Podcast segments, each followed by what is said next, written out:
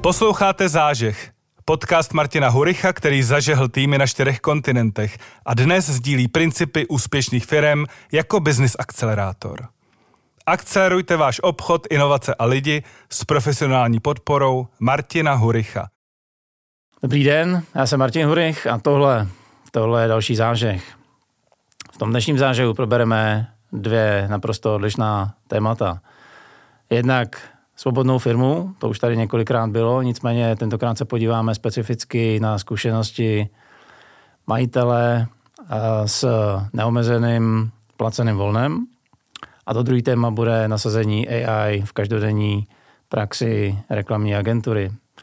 Co tyhle dvě témata spojuje, je firma FXX, jejíž dva hlavní protagonisty jsem si dneska pozval. Tím prvním je CEO Karol Veleba, ahoj. Ahoj, dobrý den.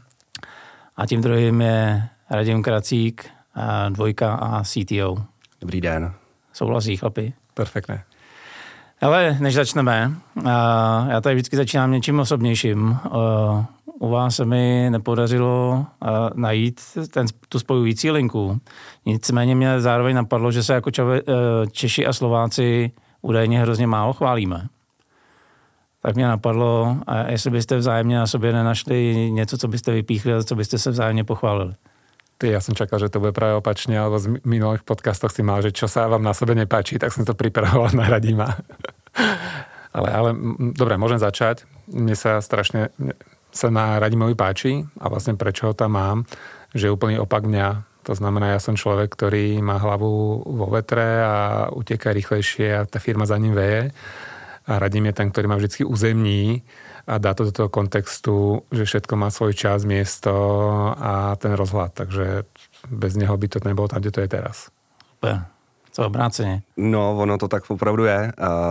Já na sobě vidím, že občas mám tendenci, že pro stromy nevidím les, Uh, ale vidím nějakou cestu, ale nejsem si jistý občas kam vede a to většinou vidí Karol. Takže jako tahle ta symbioza si myslím, že v Effectixu funguje docela, docela dobře. Víte, co mi to připomíná? Připomíná mi to a jednu historku, myslím, že ze zvláštní školy, a tady bych se nerad plet, já se uh, potkali dva, jeden měl číst, druhý psát a proto se dali dohromady, aby plodili inteligenty. Je to tak. Ale Effectix, co, co to je, co je to za firmu a jak jste se vy dva do ní dostali? Effectix je digitálka, digitálna agentúra, hmm. takže vlastne robíme reklamu na internete, Facebook, sociálne, vlastne sociálne siete, vyhľadávanie, všetko ohľadne online marketingu. A sme československá firma zo svojej úplnej podstaty, tým, že ja som Slovák žijúci dlhodobo v Čechách, mám českú, deti, e, českú ženu, dve československé deti s dvomi občianstami, tak som povedal, že tú firmu budem stávať naozaj ako Československu. Takže je jeden z veľkých rozdielových e, metrík oproti ostatným agentúram. Je nás 90, 60 ľudí v Prahe, 30 ľudí v Bratislave, a ja som prišiel do tej firmy ako krizový manažer v roku 2015, kedy sme ju vlastne reštartovali, zachraňovali a vďaka dobrej práci, verím tomu, že tak bolo, som získal vlastne podiel a teraz som vlastně minoritný spoluvlastník. Uh-huh. No a já, já když eh, v roce 2012 jsem se vrátil ze Zélandu, tak eh, jsem hledal něco, kde začnu pracovat, tak jsem eh, nastoupil na nějakou úplně nejnižší pozici nasazovače nějakých skriptů tady do Effectixu a a vlastně od té doby jsem tam zůstal, protože uh, ta firma se furt jako měnila hodně a mně se i měnila ta pozice, takže vlastně ani jsem neměl nějak jako potřebu, potřebu někam odcházet, uh, protože mě to pořád bavilo. No. Hmm. Já se vrátím k tomu Československá. Já jsem našel v přípravě Československá napsáno velkýma písmenama. Takže je evidentní, že si na tom zakládáte nebo zakládáš. Co to teda konkrétně pro tebe znamená československá firma? Mm-hmm tým, jak som Slovák a poznám tú slovenskú mentalitu, že e, my Slováci máme pocit, že sme stred, stred vesmíru a pupok sveta, a, tak som to videl na tej spolupráci. A už vlastne tým, jak sa rozdielovalo Československo niekedy dávno, tak my sme mali vlastne pocit, že musíme byť samostatní, pretože tí Češi nám krivdia a je to všetko na úkor toho druhého.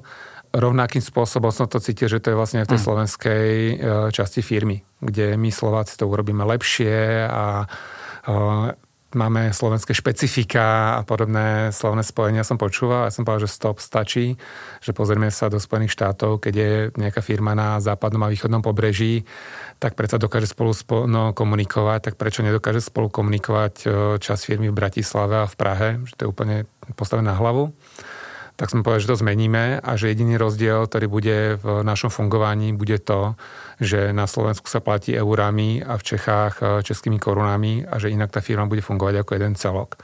A to, ako tomu dáme dôležitosť, nie len v tom, že to píšem veľkým písmenami, ale to, že napríklad tento rok e, sme, alebo minieme viac ako 4 milióna korún za rôzne výmené pobyty kedy Slováci chodia do Čiech, Češi do, uh-huh. na, na Slovensko, kedy prepájame manažmenty. Takže je to naozaj niečo, čo nás má definovať, čo nás má odlíšiť. A prečo dobre pre biznis, keďže sme v biznisovom podcaste? No pretože vlastne kde prirodzený druhý trh pre každú českú firmu, ktorá chce expandovať, je automaticky Slovensko, alebo veľmi často Slovensko a opačne aj Slovensko, slovenské firmy, ktoré vyrastú, tak české prirodzený trh pre nich. Takže hmm. je to vlastne niečo, či môžeme mať nejakú pridanú hodnotu aj pre našich klientov.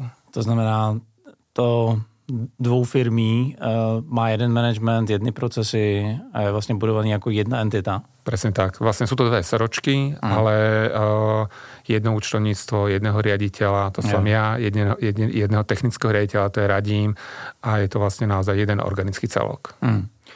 Pojďme k tomu prvnímu tématu. Svobodná firma. Uh, co vás vedlo k budování svobodné firmy? Proč je to pro vás tak důležitý?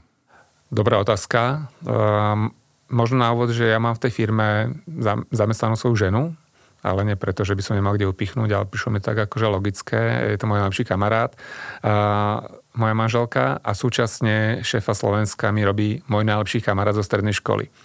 Prečo? Pretože keď človek rozbieha malú firmu, tak sa obklopí tými kamarátmi, potom sú z toho problémy a prúsery budúcnosti, klasika. Ale tak keď mám týchto ľudí vo firme, tak som si povedal, že ja do tej firmy chcem chodiť rád a chcem sa s nimi ešte stretávať v voľnom čase. Takže uh, som sa snažil tú firmu nastaviť tak, aby sme sa tam dobre cítili počas práce a mohli fungovať potom aj mimo tej pracovnej, praco, pracovného času spolu. A druhý taký veľký pre mňa ako smerovateľ toho, ako bude mať firmu, bol v tom, že v momente, keď som tú firmu reštartoval, to 2015-16, som mal dve malé deti a kto má malé deti, tak vie, že to je o príkazoch, zákazoch, kontrole a som bol tak unavený, že som si povedal, že ja to nechcem riešiť vo firme. Takže som sa začal obklopovať ľuďmi, ktorí majú svoj vnútorný motor, svoju slobodu, svoju vlastnú motiváciu a keď chcem od nich tú najlepšiu prácu, ktorú chcú ochotní pre mňa spraviť a schopní, tak na opačnej strane musím im dať totálnu dôveru, pretože sú to veľmi chytrí ľudia. Hmm. Ale s totální důvěrou je asi potřeba pracovat, protože pár svobodných firm už v zážuhu bylo. Ale žádná z nich si zatím netroufám, pokud vím. A pokud to tak eh, náhodou je, tak se jim omlouvám. Eh, žádná z nich si netroufla na neomezený, placený volno eh, svých lidí. Pojď nám říct, jak, jaký máš s tím zkušenosti? Jak tě to vypeklo nebo nevypeklo? Ako, ten benefit.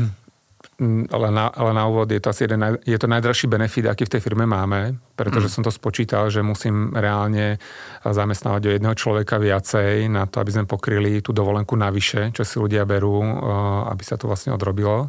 Promiň, jednoho nebo každý, na každú pozici? Ne, ne, ne jedného, jedného, jedného. Jedného full-timeového človeka. Keby som to ja, prehodil do peňazí.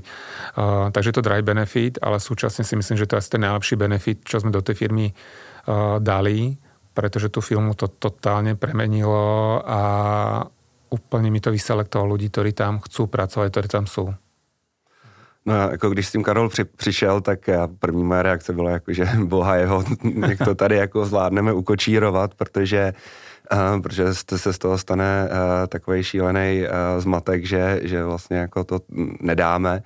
A nicméně fakt se ukázalo, že uh, to je primárně o volbě lidí, se kterým, který tam máte, se kterými pracujete. Uh, protože pokud ty lidi pochopějí, pochopí ten záměr zatím, že to vlastně není, uh, není o tom, aby ten systém někdo zneužíval, ale aby ten systém, systém uh, těm lidem umožnil vlastně pracovat, pracovat v tom rytmu, jak, tak, aby podávali ty nejlepší výkony a vlastně každý to má trošku jinak a, a tohle to fakt funguje.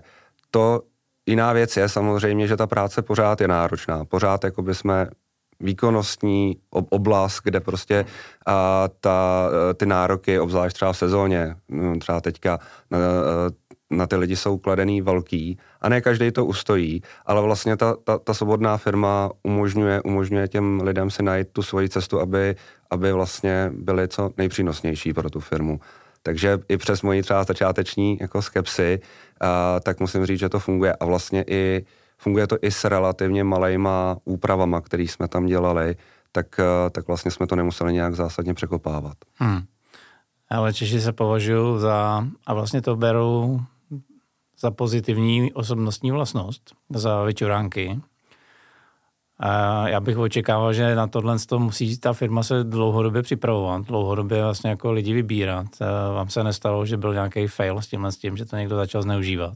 Jo, na začátku, na začátku jsme měli, uh, měli nějaký případ, kdy, uh, kdy jeden kolega prostě si chtěl vzít, nevím, dovolenou na celý léto, a nicméně, nicméně tohle, tohle opravdu dobře řeší to, že pokud tam máte ten tým z většiny postavených z těch osob, osobností nebo z, z těch, těch typů, co tomu rozumějí a co vlastně chápou ten přínos, tak vlastně z hlediska, z hlediska toho týmu potom a ta zpětná vazba tam proběhne vlastně sama, protože vlastně když ty lidi rozumějí tomu, že když já se vezmu dovolenou na celý léto, tak někdo to za mě bude muset, muset dělat a v tu chvíli část těch lidí si samozřejmě tu dovolenou, nebo dovolenou, uh, neplacený volno nebude moc vzít.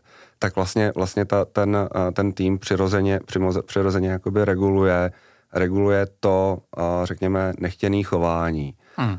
Ale jak říkám, je to, je to o tom, jak, jsou, jak, jsou, jak je sladěný ten tým.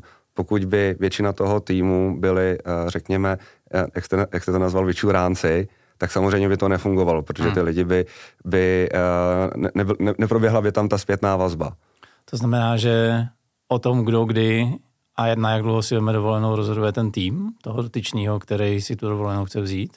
Nebo jak, jaký jsou pravidla teda, aby uh, jeden uh, nešel proti tomu zbytku a neboural třeba kulturu a jaký dobrý vztahy? Vždycky, vždycky to placený volno um, schvaluje, schvaluje vlastně nadřízený. Máme tam heady, máme tam, hmm. máme tam team lídry, a, takže vlastně jako není to nárokový, že prostě si řeknu, teďka chci, teďka chci okay. odjet, odjet uh, do Ameriky a nikdo mi v tom nezabrání.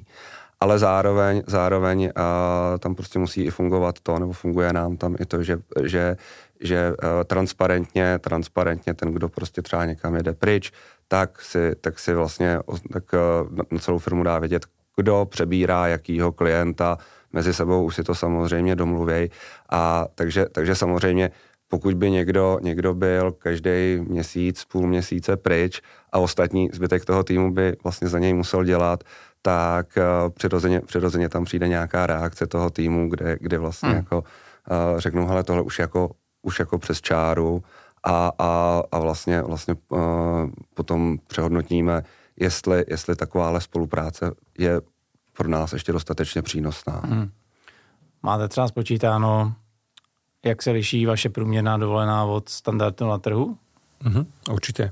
Máme nejakých 90 ľudí, povedzme si, že asi tretina z nich si bere niekde medzi 30 40 dňami ročne boli tam nejaké exempláry, ktorí zebrali 40 a viacej. Z hodou okolností už tej firme nie sú, pretože tam sa vlastne postupne sami sa odkryli, že si trošku milia slobodu s anarchiou a ten tým ich vlastne prirodzene vyštval preč. Takže to je vlastne tretina. Hmm. A druhá tretina ľudí si bere tých štandardne niekde medzi 20 30 a potom je tam tretina, ktorí si berú menej. Takže s tými musíme ako manažeri extrémne pracovať, že ich na tie dovolenky vyhadzujeme, posielame, aby neboli práve vyhoretí, pretože to sú väčšinou tí ľudia, ktorí sú tí pracanti, na, ktorú, ktorú, na ktorých majú tendenciu tí ľudia, čo si chcú brať dovolenku, sa im spoliehať a stále im dávať nejakú prácu. Takže tam systematicky s touto skupinou ľudí pracujeme, prosím ťa, zober sú dovolenku a keď nie, tak dostaneš povinne. Hmm. A ty jsi tam nakouzuje zajímavý moment, který já jsem sledoval vlastně před covidem a během covidu, kde spousta firm, který zaváděli Tyrkis nebo svobodnou firmu, nebo jakkoliv se tomu říká, tak ani ne tak ty, ty zakladatelé, ale ty lidi si to opravdu mnohdy uh, trochu zaměňovali s volností, trochu anarchii a tak dále a tak dále. A jak s tím pracujete vy a možná jak teda vlastně vybíráte lidi do firmy, aby vám tohle to nehrozilo? Jedna z konzultujeme, alebo vlastne komentujeme hneď pri náboroch, že my nie sme firma pre každého. To je ako veľmi dôležité, čo máme, že naozaj si dlho vyberáme. Ten proces trvá niekoľko týždňov, to, o tom môže radím viacej povedať. Takže to je základ, že naozaj veľmi dobre vyberáme e, podľa toho, aký má ten človek mindset. Preto vlastne vo firme mám 99% živnostníkov, kontraktorov, nie preto, že by som sa hral nejaký, nejaký švart systém a podobné kraviny, ale preto, že vlastne chcem ľudí, ktorí majú podnikateľský mindset, ktorí majú ten vnútorný motor, že vedia, prečo si budujú kariéru. Takže to je vlastne jeden ten ukazovateľ. A, a potom som zabudol, čo som povedať, takže rádim pokladne pokračuj. Jo, jo, a opravdu, opravdu v tomhle tom je extrémně důležitý, jak, jak ty lidi jakoby nabíráte. A vlastně už při tom náboru, náboru jde poznat, poznat vlastně, jak ten člověk k tomu přistupuje. Takže tam máme prostě několik kol, máme tam prostě vypracování různých testovacích zadání, a máme tam potom i zkušební dny, když vlastně třeba si nejsme úplně jistý, jak to, jak to všechno to bude fungovat. Takže že v tu chvíli, když, když se nám daří nabírat ty lidi, tak, tak vlastně celý ten koncept díky tomu může fungovat. Ale zase je to o nějakých dalších investicích, že prostě pár let zpátky jsme neměli HRistu a um, tak nějak jsme to jako pankovali, pankovali v té firmě a je to strašně, strašně velký rozdíl, a když k tomu někdo přistupuje opravdu profesionálně a prostě vydupe si to, že když se k nám někdo hlásí, tak vždycky, vždycky si voláme na reference, a protože, protože dost často, když někoho fakt potřebujete nabrat, tak máte občas tu tendenci uh, trošku slevit, protože si říkáte, hlavně ať někoho yeah, mám. Yeah. Takže slevíte z těch požadavků a v tu chvíli to je průšvih, strávíte s tím strašně, s tím člověkem strávíte x měsíců a vlastně to nakonec nebude k ničemu, protože vy nebudete třeba spokojený, on nebude spokojený a vlastně je to ztráta času. V tomhle v tomhletom ta HRistka nebo HRista je strašně důležité, že prostě řekne ne, e, člověka nevezmeme, než prostě prověříme reference, hmm. než něco, něco, něco. Takže, takže jako jo, ten, ten výběr je v tomhle naprosto zásadní. Takže lepší než než 100% člověka, radši žádného člověka. Přesně tak, přesně tak. OK. Ještě jsem během uh, covidu sledoval jednu věc, která i vzhledem k tomu, co se dělo uh, po covidu a, a teďka díky tomu, co se děje za východní slovenskou hranicí, uh, se dostala měnilo. Spousta lidí si pletla, nebo ne pletla, vykládala si svobodu jako uh, free společnost, kde vládne nezodpovědnost. Uh, ty si v přípravě psal, že to máš úplně jinak. Tak jak třeba u těchto z těch uh, svobodných lidí vůbec měříte a zaručujete, že všechno je dodáno v termínu, v čase, v kvalitě? Mm-hmm. Čítal jsem výbornou knižku Pravidla bez pravidel o firmnej kultúre Netflixu mm. a to, keď som si prečítal, tak tam presne nakopla tým mm. smerom, ktorý chcem. Takže máme jediné heslo, všetko, čo robíš, rob najlepšom záujme Efektixu. Všeobjemujúce uh, heslo, ktoré hovorí o tom, čo chceme robiť a každý má tak rozmýšľať. Takže na jednej strane, aby mohla byť sloboda, tak musia byť pravidla, pretože definujú to, kde sú hranice tej slobody, kde to je tá, kde to je tá anarchia. Takže máme nastavené relatívne jasné, jednoduché pravidlá vzájomnej komunikácie, čo môžeme od seba očakávať, ako sa môžeme na seba spolahnúť a ako výmenu za to, že ľudia hrajú podľa pravidel, dodávajú v čase a kvalite to, čo majú, tak potom môžu mať tú, tú slobodu. A reálne, keď sme vlastne my to robíme, tento koncept 3-4 roky, to neobmedzené, neobmedzené voľno máme dva, druhý rok, tak reálne a špeciálne v covide sme asi štvrtinu firmy museli vymeniť. Mm. Buď tí ľudia boli odidení, alebo odišli sami, pretože presne akože začali poberať benefity slobodnej firmy, ale správali sa ako zamestnanci. A to mm. vôbec nefungovalo. To si to teda dobře chápu. 2015 nastoupil jako krizový manažer, tam logicky žádná svoboda není. Takže ti trvalo sedm let, sedm, osm let, než si vybudoval vlastně svobodnou firmu? Na začiatku ako krizový manažer som tú firmu vlastne zmenšoval z 80 ľudí hmm. na nejakých 25. Zostali tam ľudia práve ako je radím. A už tedy som ale vedel, že vlastne pokiaľ tí ľudia nepôjdu za mňou ako za lídrom a nebude, nebudú veriť tej myšlienke, ktorú robím, keď sme si hromadne znižo, znižovali platy, osekávali, čo sa dalo, hmm. robili 15 hodín denne, tak už vtedy dostali tú slobodu, že sú moji partneri a nie moji podriadení.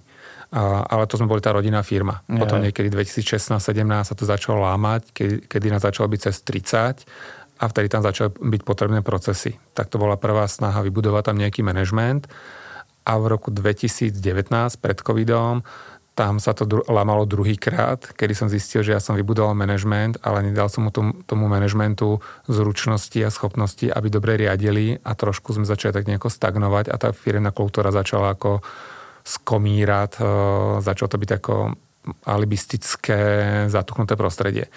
Tak som si urobil ďalšiu otočku a začali sme pracovať na to naozaj hľadať dobrých ľudí, dôverovať si a ideme podľa toho posledných 5 rokov, myslím si, 4-5 rokov velmi intenzivně. Hmm. Takže vybudovat svobodnou firmu není otázka dvou kvartálů. Ja si myslím, že to o obrovskej zmene mindsetu hmm. toho lídra, ktorý to chce urobiť. To hmm. trvá roky, kým k tomu dorastie a potom je to, aby sa mohol obklopiť manažmentom, ktorý to má tak nakúpené. A to, to je roky. Hmm. OK, tak, uh, druhý téma, který mě uh, hrozně zajímá. AI okolo mě lítá napravo nalevo a všichni o ní mluví, málo kdo zatím ji reálně používá. Spousta lidí testuje ve firmách eh, nějakým způsobem, jak AI může v té jejich konkrétní práci pomoct. Ta otázka, která mě napadla na vás, eh, kde evidentně s AI už, už pracujete, kde všude máte AI v tuhle chvíli napříč firmou zapřaženou? No, uh, zapřaženou, zapřaženou ji vlastně máme uh, v rámci jako jak produkce, tak i obchodu a vlastně na nějaký určitý úrovni by měla být všude. To je vlastně, to je vlastně ten, ta změna, změna oproti těm předchozím nějakým jako novinkám nebo novým trendům, že vlastně vždycky to bylo nějaká, nějaká jakoby partikulární věc, která, která byla využitelná líp pro obchod, líp pro nějakou specializaci nebo pro management, nebo prostě to byla nějaká část práce, která, která neměla na ten celek tak velký vliv.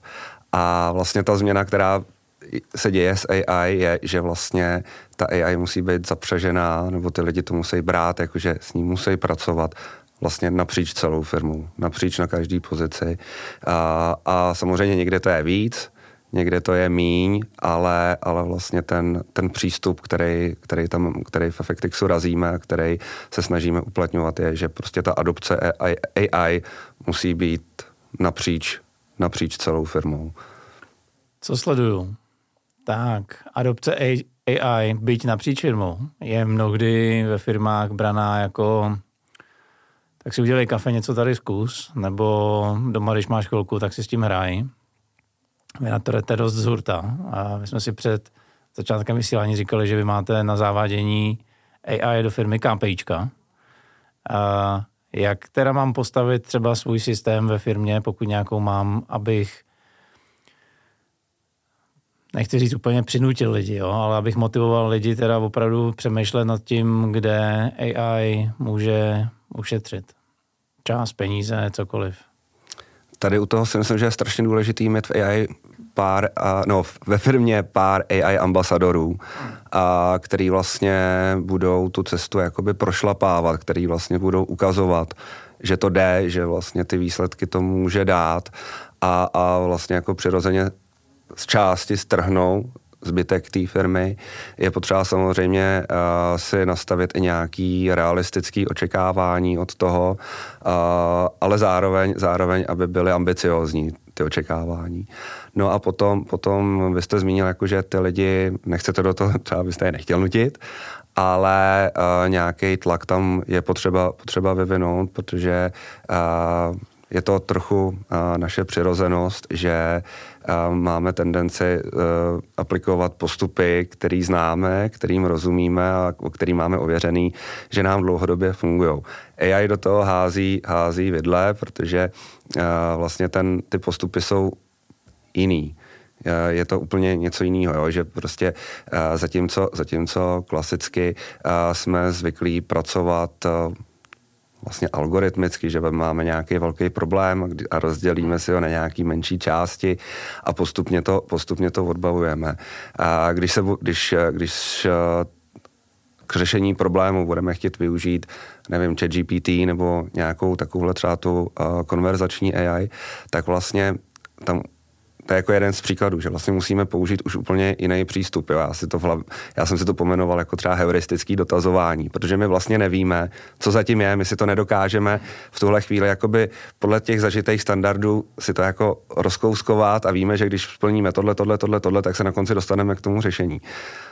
U toho, u toho třeba u té konverzační AI je, že to řešení tam někde je, ale my se musíme vlastně správně ptát a musíme to zkoušet a nevíme vlastně, kde, kdy, a jakým způsobem narazíme na ten, na ten správný výsledek.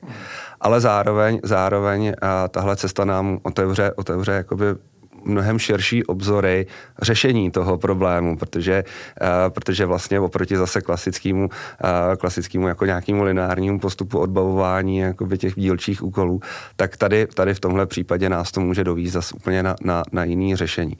A když se vrátím k tomu, k té adopci, tak to je o tom opravdu přesvědčit, přesvědčit ty lidi, aby to zkoušeli aby prostě s tím začali pracovat, aby začali přemýšlet, jakým způsobem, jakým způsobem jim to vlastně potom pomůže. Buď zrychlit, nebo zkvalitnit tu jejich práci. A strašně důležitý je i, i, i ten fakt, že to, to AIčko se strašně rychle vyvíjí. Máme opravdu co měsíc, tak to je prostě milion různých novinek, ať už větších nebo menších. A to, že, ně, že my v něm uh, teďka nějakým způsobem pracujeme, nebo s ním pracujeme, uh, tak to je jenom nějaký jeden bod v čase. Uh, ale ten způsob té práce se vlastně, uh, ten způsob práce, když si osvojíme, tak uh, ho budeme moct aplikovat i do budoucna. S tím, že vlastně to, co třeba teďka uh, ty AI tooly nebo AI nástroje třeba nezvládají stoprocentně, tak za půl roku už budou úplně někde jinde. A jakmile budeme mít, uh, jakmile ty lidi ve firmách budou mít tu zkušenost a budou, budou umět s tím pracovat, tak vlastně, tak vlastně mnohem rychleji se dostanou k těm opravdu jakoby zajímavým benefitům a využívání AI. Pojďme k těm benefitům. Když vezmeme třeba váš hlavní proces od obchodu přes delivery a po nějakou fakturaci, tak úplně od začátku řekněte mi nějaký, nějaký konkrétní případy, kdy dneska třeba AI využíváte. A už začneme od obchodu přes, přes váš vnitřní chod. Já začnu s tím obchodem. Máme akvizičný sales, akvizičný obchod, ktorý hľadá obchodné príležitosti a vec, ktorú testujeme, koketujeme, a je to strašne otravné, dostanem takýchto e-mailov desiatky denne, sú vlastne uh, automaticky generované e-maily na základe získania nejakých potenciálnych lídov. Je to niečo, s čím sa hrajeme veľmi opatrne, aby sme nezahltili ten trh a nebolo to otravné. Hľadáme tú správnu cestu vlastne, ako pripravovať e, túto komunikáciu. Potom vlastne v kroku ďalšom je to príprava také tej oficiálnejšej komunikácie s klientami, typu rôzne druhy informačných e-mailov, dotazovacích e-mailov, urgencia neplatičov. To sú presne veci, kde nám pomáha tam inteligencia dobre formulovať tie správy, personalizovať a pracovať s tým. Jo, co se týče jakoby té produkce, a, tak jeden z těch příkladů je to, že přecházíme v rámci třeba kontentu na to, že, že část nám píšou ještě naši copywriteri, část je prostě generovaná, klienti o tom vědí, ale vlastně, vlastně my tím, my, nahra, my jsme nahradili kopíky, momentálně část z nich, uh, AI a uh, lidskýma editorama.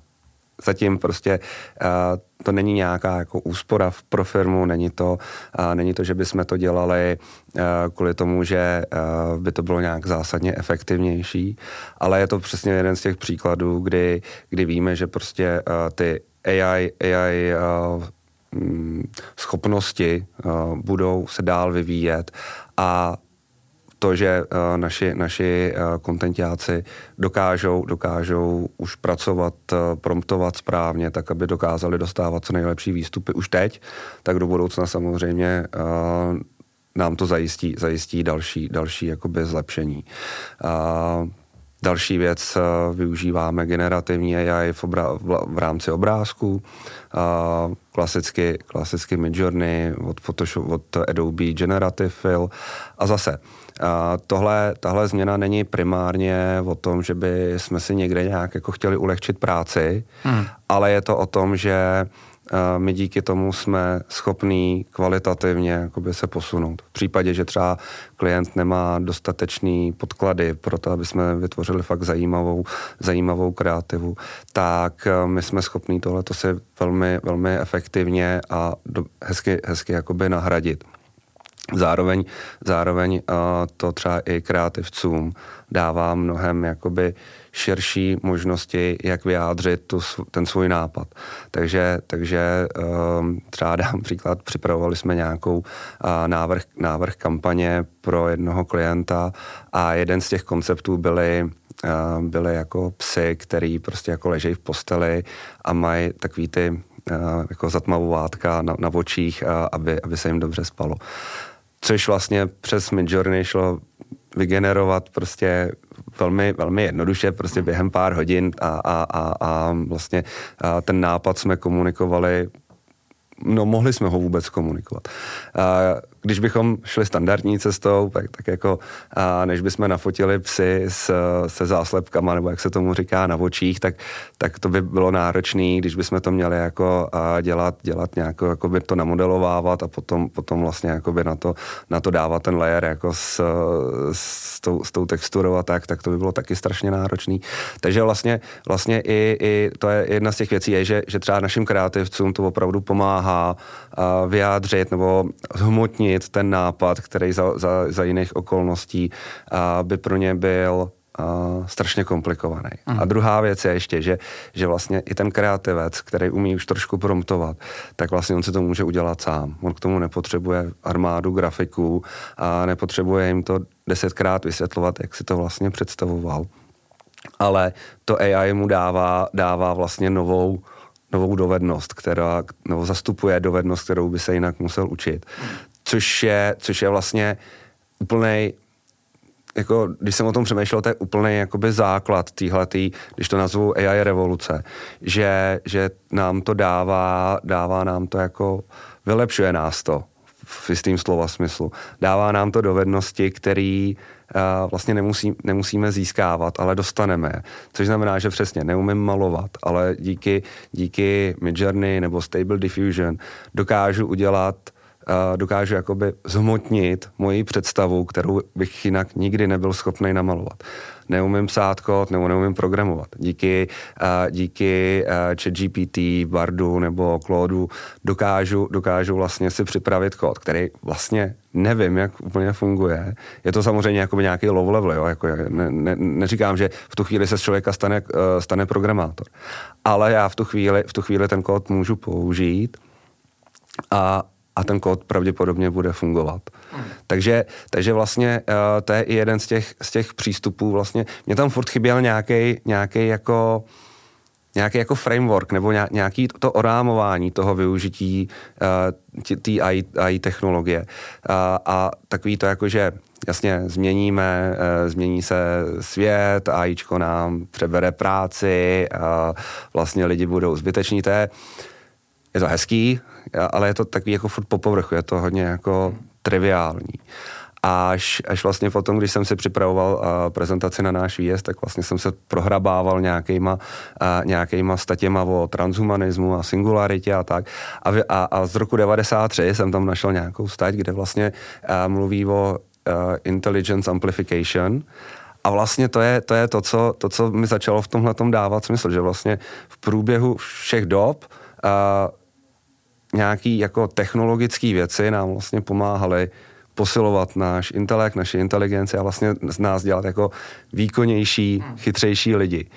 To, že se to v posledních třeba 30 letech výrazně zrychlilo prostě s nástupem internetu. Máme, každý máme v kapse tady v podstatě veškerý vědění lidstva v telefonu Ale, a ten další krok je vlastně AIčko, který kromě toho, že ta, ta změna je, že, že vlastně nám dává nejenom uh, ty informace, ale ono nám začalo dávat i dovednosti, které vlastně uh, můžeme využít, aniž bychom tu dovednost museli mít.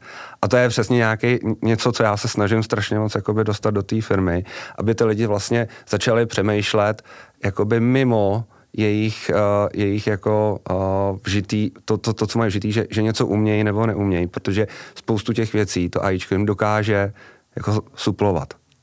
Ne samozřejmě na té top úrovni lidí, kteří prostě to dělají celý život, hmm. ale na nějaký, na nějaký základní úrovni, která může být extrémně jako prospěšná, to umožňuje. Takže, takže to je ten nějaký uh, způsob, jak, jak, jak, o tom, jak, o tom, uh, jak to aplikovat. No. Já hodně často, mě AI baví a hodně často poslouchám hromadu podcastů nebo videí a dost často mi tam jedna úroveň uh, chybí a to bych chtěl dostat tady do toho zážehu.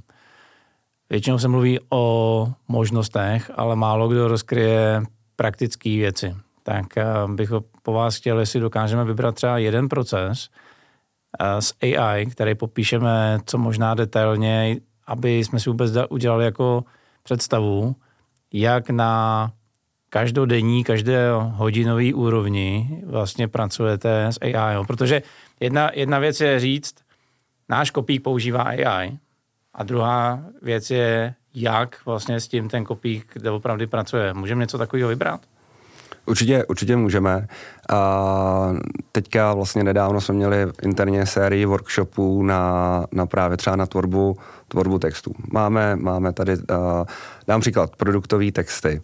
Uh, který, kde, kde vlastně má spousta klientů, jsou e-shopy a, s relativně velkým množstvím produktů, a, kde vlastně mají buď generické texty od dodavatele, nebo v podstatě jenom pár parametrů a, a, a tím, to, tím to hasne.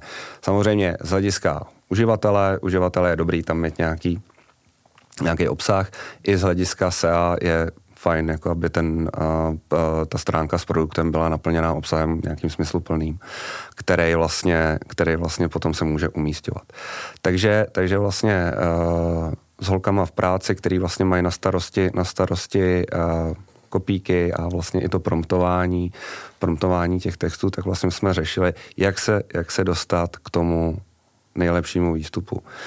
A samozřejmě na, na začátku bylo, začínáme s ChatGPT, který vlastně je to pár měsíců zpátky, v té době bylo uh, na to nejlepší. A, a vlastně, vlastně uh, v rámci promptování jsme si udělali uh, nějakou tu prompt library, kde, kde vlastně uh, kontentačky mají uh, seznam, seznam vlastně takových těch figur, který se jim osvědčili při zadávání těch textů. Takže prostě vystupuj jako odborník na XYZ, oslovuj, oslovuj a potenciální zákazníky, ale, ale ne moc explicitně. Aby vlastně, aby vlastně to, to AIčko nepsalo ahoj, ahoj Franto, tady, je, je, tady máš pneumatiky, ale aby to, aby to jako ten styl, ten styl tam seděl. Uh, nicméně Potom bylo potřeba, potřeba vlastně jakoby eh, snížit náročnost, náročnost uh, toho, uh, toho promptování, no toho, ne promptování, ale toho editingu, protože prostě těch řekněme, stylistických chyb tam bylo až moc. Takže vlastně, vlastně jsme začali zkoušet další nástroje. Zkoušeli jsme Google, Google Barda, který v té chvíli, v tu, chvíli, v tu dobu extrémně hodně halucinoval a, a, a i, i třeba po té stylistické stránce to nebylo dobrý. A na, na Češ, na, na, na, potom jsme zkusili Claude AI. Claude AI byl ještě vlastně tenkrát uh, jenom v Americe, takže, takže vlastně musel, museli jsme si trošku vzájemně vypomoct nějakýma technickýma, technickýma věcma, protože prostě třeba uh, holky, holky z obsahu úplně neuměly používat VPN, tak aby si tam udělali. Takže vlastně jsme přešli na Claude najednou jsme zjistili, že Claude dokáže stylisticky dělat mnohem lepší texty, kde vlast, který vyžadovali mnohem menší, menší ty uh, editorské úpravy. A následně, následně, když jsme si tohle ověřili, tak vlastně ten další krok je nějakým způsobem to škálovat.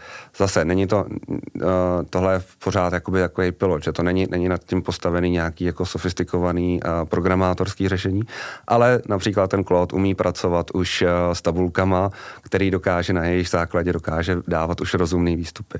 Takže ten další krok je, že, uděla, že jsme udělali tabulku, typicky se bavíme o těch produktech, máme scrapnutý produkty z webu, máme tam k tomu parametry, názvy a e, tu tabulku se doplníme vlastně nějakým jakoby prom, promptovacíma zadáníma a vlastně tomu kódu už tam uploadneme tu tabulku a, a řekneme, a napiš mi na začátku jenom na nějakou testovací, testovací jakoby záležitost. Napiš mi a popis produktu podle řádku 1. Vrgo, když to funguje, tak máme, máme popis produktu a v rámci té konverzace prostě naprosto triviálně zadáte OK a teď mi jich napiš 50 a do, do řádku 51, on to napíše řekne, projdete si to OK, holky si to skopírujou, mají to víceméně připravený, editace tam není moc zásadní. A hlavní výhoda tohle, jako furt je, furt je relativně triviální přístup, protože uh, někde narážíme na nějakou technickou uh, zdatnost uh, té dané specializace. Takže vím, že prostě uh, holky z kontentu si momentálně nebudou napojovat API, API roz, rozhraní prostě do nějakých uh, složitějších věcí. Tohle je ideální řešení pro tuhle chvíli. Navíc to jako funguje jako nějaký pilot, takže víme, že, že uh, tímhle způsobem jsme schopní se dostat k velmi slušným, slušným produktovým textům. Samozřejmě záleží, jak kvalitní podklady má ten klient na webu, co si scrapenem, jak kvalitní prompty tam jsou a samozřejmě i potom, a, jestli, jestli, jaký editor se na to koukne. Vždycky to prochází i lidskou editací, zase to takhle daleko není. Takže to je jakoby jeden z těch způsobů, jak to využít. Můžu zmínit další, kdy prostě třeba potřebujeme v rámci v rámci grafiky a klientově produkty umístit do nějakého reálného prostředí. A pokud bychom to měli dělat klasicky ve Photoshopu, tak prostě při nějakým větším množství produktů by to spolklo neuvěřitelné množství hodin a, klientovi by se to nikdy nevyplatilo zaplatit. A teďka vlastně, vlastně uh, máme postup, že vlastně uh, naši, naši grafici si uh, vygenerují, uploadnou si do Midjourney uh, jejich uh, no, fotku toho produktu, nechají si vygenerovat, vygenerovat vlastně ten produkt v tom prostředí, Midjourney nebo jakýkoliv jiný, jiný uh, generativní, uh, generativní tool v tomhle případě ten produkt se jako přizpůsobí, že nikdy nevezme tu fotku jednak jedný. A, a takže vlastně my potom, no ty grafici potom vlastně si tam vrátěj, vrátěj ten původní produkt a zase pomocí generative filu a ve Photoshopu už si, už si vlastně jakoby to jenom, jenom zahrnou do toho, do toho do té fotky. Výhoda je, že prostě stíny, světla, barevné kombinace, všechno už tam v základu funguje, protože to udělá, udělá to Midjourney a vlastně už to je jenom o doladění. Takže, takže tady, tady v tomhletom, v tomhletom uh, to je třeba postup, který je poměrně efektivní a, a velmi dobře využitelný, využitelný třeba pro řadu klientů. Hmm. Ale vás je 90. Vy, uh, jak jsme se bavili před natáčením, vlastně každý člověk má nějaký úkol zkoušet AI ve, ve vlastním uh, zaměstnání nebo ve vlastní práci, teda lépe řečeno. Jak to, co jste se naučili, by se dalo aplikovat třeba na malé firmy do 20 lidí, kde se o marketing uh, stará, teď to myslím zle, jo, uh, ať je ona nebo on, ale děvečka pro všecko. Odkaď začít, abych co nejkratším čase měl co největší výsledky. No, uh, určitě, určitě bych, uh, pokud bych se uh, na začátku, na začátku bych použil právě ty um, konverzační AI, ať už právě ChatGPT nebo Claude AI uh, nebo Barda, uh, tak, aby, aby uh, řekněme, že tam budu jeden marketák, který vlastně třeba úplně uh, nemám přehled o všech těch kanálech, co by šlo tak právě bych se těchto těch AI bych se na začátku začal doptávat na nějaký strategie. Jak to, jak to vlastně, co vlastně bych měl dělat, co bych mohl dělat. A udělat si jakoby, tohle mi usnadní nějakou tu, tu, tu prvotní, prvotní rešerši uh, toho, toho vlastně, co, co je možný. Pardon, já se tady na jednu věc ptám, jo. Uh, zatím to na mě dělá dojem, že tyhle ty strategie jsou hodně dobrý a použitelný u, řekněme, častěji vyskytujících se produktů typu rychloobrátkový zboží. Všechny ty e, vlastně nápady, které běží na sociálních sítích, jsou o kafy, o gymu, e, doplňky stravy a tak. Co když ale mám větrnou turbínu? Když, bych, když bychom se bavili o větrných turbínách, myslíte ty velký větrníky? No jasně. Nebo cokoliv technického, jo? cokoliv z průmyslu. Jasně, jasně. A klidně se, klidně se můžeme, můžeme bavit vlastně o těch větrných turbínách. A ten, tyhle, ty, tyhle ty AI nástroje, určitě, určitě bych je mohl použít pro nějaký třeba schrnutí si konkurence, hmm. a minimálně nějakou základní rešerši. Řekněme, že jsem na úrovni nového marketáka, který yeah. tam nastoupil. Neznám, neznám třeba úplně do detailu všechny, všechny tyhle ty postupy. Jo. Takže v tomhle ze začátku mi to samozřejmě pomůže v rámci nějaký základní rešerše, v rámci nějakého širšího, širšího kontextu. Samozřejmě, samozřejmě rozhodně bych se nepouštěl, musíme, musel, musíme znát limity, limity těchto těch AI, AI toolů, že bych se nepouštěl to, že bych někde začal zveřejňovat nebo pracovat s technickými datama, kterými jako dá GPT. A nicméně pro začátek, pro začátek to určitě, určitě bych použil tohleto. Z hlediska další, a další komunikace, tam už by to bylo hodně, hodně specifický. A z hlediska uh, kreativy, zase uh, bych, bych se zamyslel o generativním, generativním uh, midjourney a tak. A pokud by dost často technické firmy nemají úplně takový ty, ty moodové věci, ty, ty, ty hezké obrázky, to jsou spíš věci, které uh, jsou nákresy, uh, yeah. jde, to, jde to jakoby spíš tím technickým směrem a dává to smysl.